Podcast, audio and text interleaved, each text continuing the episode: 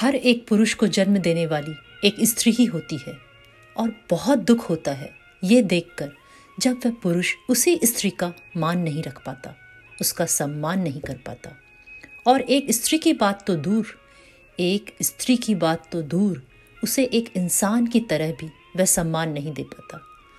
तो ऐसे में लगता है कि जो स्त्री का नैसर्गिक स्वभाव है, जो कोमलता, जो ममत्व उसके अंदर है जो कोमल भावनाएँ हैं, वह सब छोड़कर उसे कम से कम इतना शक्तिशाली, इतना मज़बूत तो बनना चाहिए कि वह खुद को संभाल सके और खुद की रक्षा कर सके।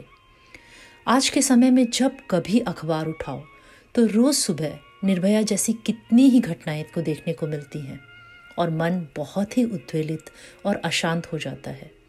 ऐसे में लगता है कि पुष्यमित्र उपाध्याय की यह कविता कितनी प्रासंगिक है।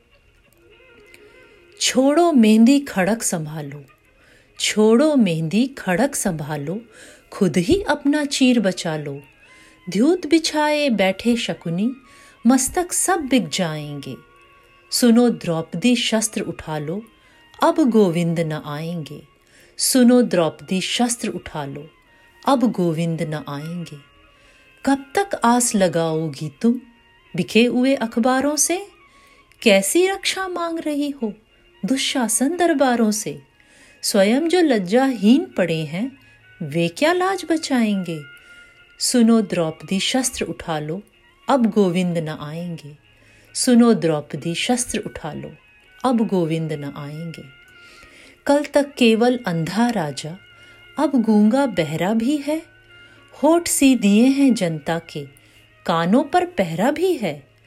तुम ही कहो ये अश्रु तुम्हारे किसको क्या समझाएँगे? सुनो द्रौपदी शस्त्र उठा लो। अब गोविंद न आएँगे। सुनो द्रौपदी, शस्त्र उठा लो। अब गोविंद न आएँगे।